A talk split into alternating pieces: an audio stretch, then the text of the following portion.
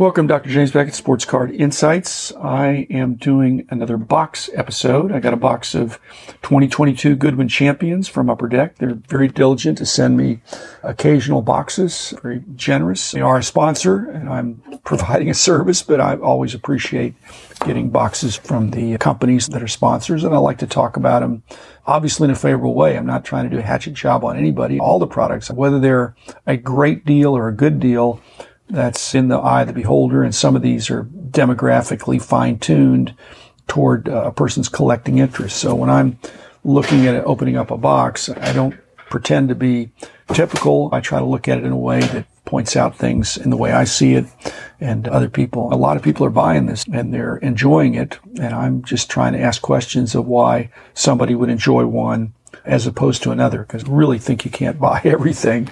So why would you pick this product? Thanks Upper Deck as a sponsor for sure, but also Topps and Panini, who've also in the past sent stuff. And then Heritage Auctions, Huggins Scott Auctions, Mike Stadium Sports Cards, Burbank Sports Cards, COMC.com, and Beckett.com. Beckett grading, Beckett authentication. A multi-sport product. I think it's probably more than multi-sport because there's also some non-sport in there, but there's a real variety in there and I like that. One of the things that's a benefit to me when I get this is it gives me a chance to kind of research and look up the products that are multifaceted like this. Because when I'm doing dollar boxes, some of the dollar boxes are grouped by sport, but many of them are just, it's just whatever's in there is in there. And when you're looking through it, uh, if you're just going to write off anything that's not baseball or anything that's not the big four or five sports or six sports, whatever, if I put racing and soccer in there, actually there's the MMAs and the UF, UFCs and these other. There's probably seven, but then golf, maybe that's eight. I don't know where you tennis, that's nine. At any rate, I'm saying you could see any and all of these things in Goodwin Champions, and that's been good. So it gives me an acquaintance so that when I am digging in the dollar box, I'm saying, hey, I've seen this before, or I know that this is the parallel of the insert or the more difficult color. So when I'm looking at the box here, it says 20 packs, uh, five cards per pack, which is not true in a way that's not upsetting to me. And that is that I got packs with one card. I got a pack with two cards and those actually were thicker or fatter than the packs with five cards. I got packs that had decoys among other things. So just very interesting. So it wasn't just keep opening and getting five cards in every pack. In fact, I think I got 97 cards out of the box and five of those were decoys but I wasn't displeased about that. There's no mention of autographs. It does mention that you're promised two hits per box without saying what a hit is, but I interpret hit to be autographed or game used or something special, thicker, whatever. There's mention on the box that this is 14 plus years. And that's not how long the product, I think that's how old the person is suggested to be.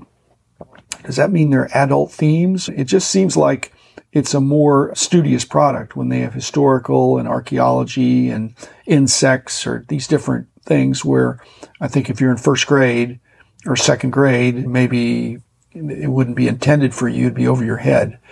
But be that as it may, if that's how it's marketed, I think I'm not sure people look at that when they're trying to decide a box. They've just heard it's interesting stuff in there.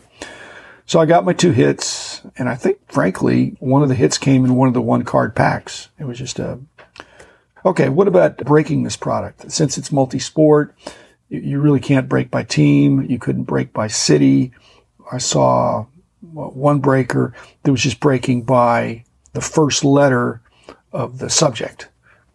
And, uh, but then they also mentioned that they were only going to be shipping, I think, just the hits, the serial numbered cards, and the inserts. So if you just have a base card Maybe that's just what they said. It doesn't seem like breaking would be a major factor of the distribution of this, but at least it is breakable. I just think it's not the same as a pure one sport product where you've got more flexibility in how you can break and how you can collect. I got one pack that was better than the others that had no hits in it. And it just suggested to me I had the one card pack, the two card pack, and the one pack that was better. It just suggests why I think sometimes dealers encourage collectors to open a box or open packs in front of them and maybe even on video. because there are certain packs that are better in the box. If you get the best pack, you can know if it's one of the hits. It's kind of like card counting in Las Vegas. If you know whether there's a lot of face cards or big numbered cards or low numbered cards left in the deck that haven't been revealed from the blackjack dealer, you know where the odds are more or less favorable. If you're seeing what's being opened so far, you'll know that if you get a case hit out of one box, then perhaps the other boxes in the case are not going to be as good. It Doesn't seem fair. Like I said, everything I've done in the hobby is about trying to create a level playing field. Okay, I did get five decoys. What should I do with them? I've been using them as, as put them on the end of when I mail out a box. They can't be damaged. But I suppose I could autograph them or I could draw something on them. It is, in effect, thick cardstock. Uh, I never really thought about that, but they're white cardstock. They look like a card. I could do some doodle on them. I don't know what I would do. I haven't really thought about that. Maybe people are doing that. I guess the base cards is an issue here. You've got Bryce Young, but a Bryce Young base card, I just think that's probably, that's not the reason why you would collect this particular product. I don't think you're not hunting for rookie cards.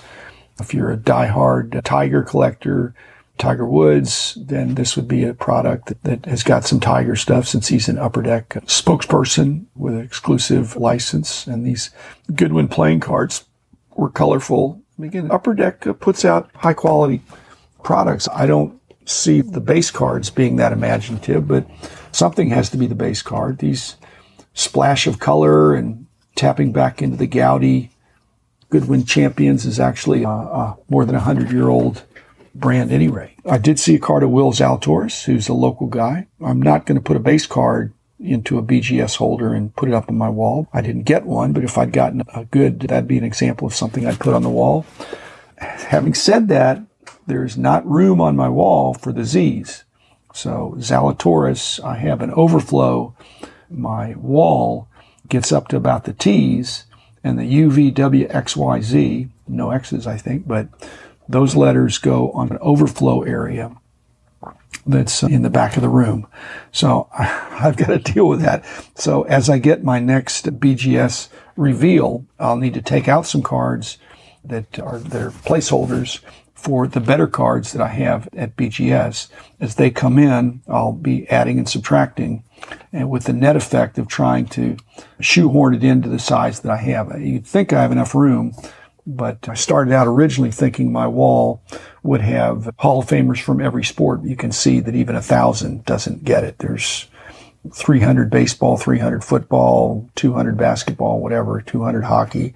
You're up to 1,000 right there. And those numbers are not accurate, but you get my drift. There's Andre the Giant is in there. So he's Hall of Famer for wrestling and Tiger. I've got a Tiger Woods rookie autographed and it can't go on the wall because my wall stops at T in the thing. So Again, the problem's not a problem that anybody's going to give me sympathy for, but it gives me a project. I love projects and the project of fitting the appropriate cards into my wall so that when people come in, they can see something that's interesting to them. And in many cases, things they've never seen before. In other cases, just a card that's a good memory of a card that they could connect with as I did from childhood or some other transactions. At any rate, thanks everybody. Thanks Upper Deck and keep up the good work with not just Goodwin Champions, but all the different hockey brands that you have. And I want Fanatics to do great. I want Panini to do great. I want Upper Deck to do great. And I want Leaf to do great. And each one of them has their own distinctives. But Upper Deck is doing it well, and I know the hockey collectors really appreciate it, as well as these other sets that are uh, very creative, like Goodwin Champions. Thanks, and be back again tomorrow or in two days.